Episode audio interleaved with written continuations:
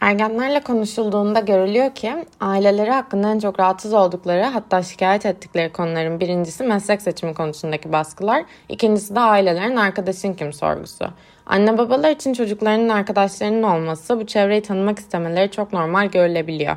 Bu durum çocukları bu kadar rahatsız ederken ne gibi bir yaklaşımda bulunulmalı? Tabii arkadaşlık da çok önemli bir kurum. Bir kurum yani arkadaşlık aynı zamanda. Ee, kardeşlikten daha farklı edindiğiniz birisi.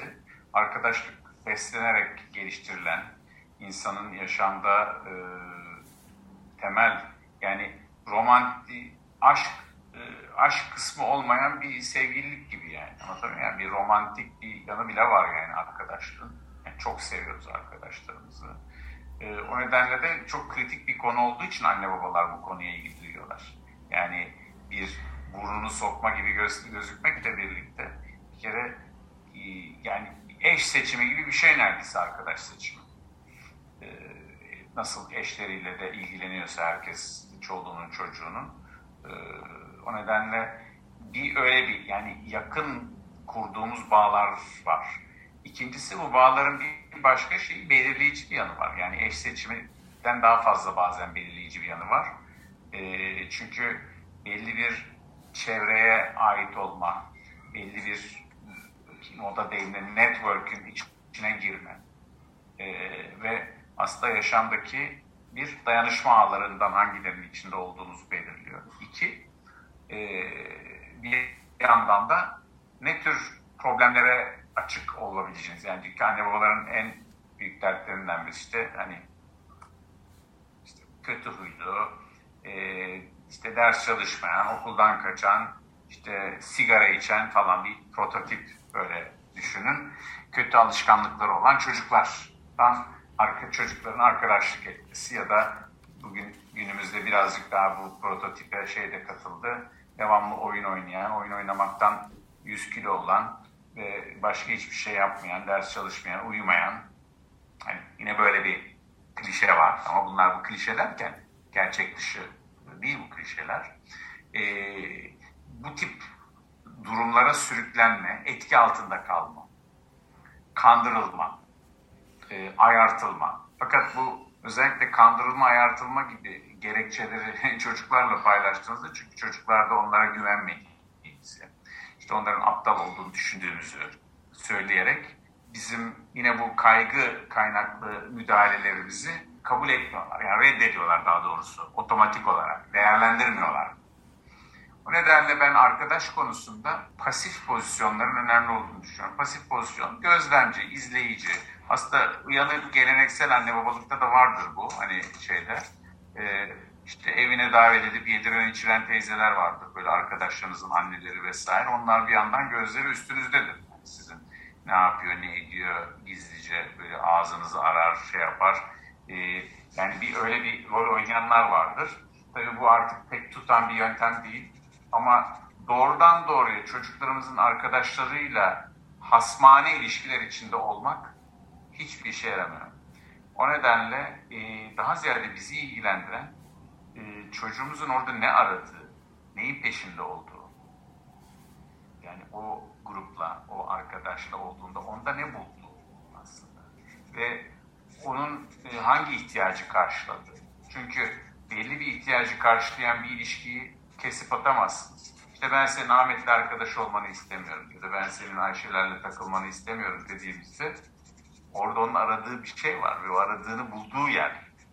Bu nedenle ihtiyacını engellemiş olduğumuzda iyi bir karşılık alamayız genelde. O nedenle bence orada açık bir diyalog yani bunun sadece bir teftiş, denetim e, mekanizması olmaktan çıkması bir. Diğer yandan arkadaşlık ilişkisinin bir mahremiyet yanı var. Yani tercih değil sadece. Orada olan biten. Ha, olan bitenin mahrem olup da böyle müthiş mahrem şeyler olup olmamasının bir önemi yok. Mahrem tutmayı istediği bir şey var. Ne konuştunuz? Ne yapacaksın? diyor çocuk. Yani diyelim ki Fenerbahçe Galatasaray konuştular. Bir, bir özel bir şey yok. Ama onu size söylüyor olmak istemiyor. Bazen üşeniyor. Mesela erkek çocuklar biraz da üşengeçtiler. Oradan oraya aktarmak vesaire onlar Bak öğrenip ne yapacaksın? Hani bu böyle işte ne yaptın diye sorulan bazı eşlerin anlatmaması gibi diye bir hanım söylemişti bana. Nedenle e, eğer çocuklarımızın kendi hayatlarıyla ilgili detaylar vermesini umuyorsak yani bir tür bizim merakımızı giderecek. Bu geneldeki bir açık iletişimle ancak mümkündür. Yani bir pürüz çıktığında ne tür reaksiyon aldığına bağlı olarak çocuklar bize meseleleri getiriyorlar. Çünkü arkadaş ilişkileri ne zaman bir pürüz çıkar. E, getirip de bin tane nasihat işiteceğine konuyu açmıyor. O nedenle güvenli iletişim bu denen şey tercihleri yaptıkları için yargılanmıyor olmak yardımcı olacağınıza yani sadece laf etmeden çözüm üretebileceğinize inanmak olduğunda çocuklar bu konuyu gizli tutmaktan çıkartıyorlar. Benim önerim olur. Yani oradaki bu arkadaşlıkla ilgili. Biliyorsunuz Doğan Cüceloğlu rahmetli hocanın e, son dönemdeki çalışmalarında özellikle gençlerle ilgili. Yani ergenlik değil ama daha 17-18 sonrası için onun öngördüğü gündem maddesi iş ve eş seçimi. Yani yaşamın iş ve eş seçimi üzerinden cereyan ettiği bir döneme doğru gidiyorlar çocuklar. Ee, ortaokul, lise yılları da daha ziyade arkadaşlık ve e, akademik yönelim seçme. Yani iş okuldan farklı bir yer biliyorsunuz. Ee, yani okumak, işte hangi dalda okursanız okuyun. İşiniz bambaşka bir şey de olabiliyor. O eğitiminizi nerede kullanacağınız meselesi. Arkadaşlık da özellikle ortaokul, lise yıllarında gerek hem cinslerle gerek e, karşı cinsten çocuklarla olan arkadaşlık arkadaşlık. Yaşama çok önemli bir hazırlık, başkalarıyla birlikte olmayı öğrenme gibi kritik unsurları içeriyor. Onun için mesela çocuklarımızın iyi okullarda okumasını istiyoruz. İyi okul derken kastedilen uç davranışları olmayan çocukların e, olduğu vesaire diye yani tanımlanıyor.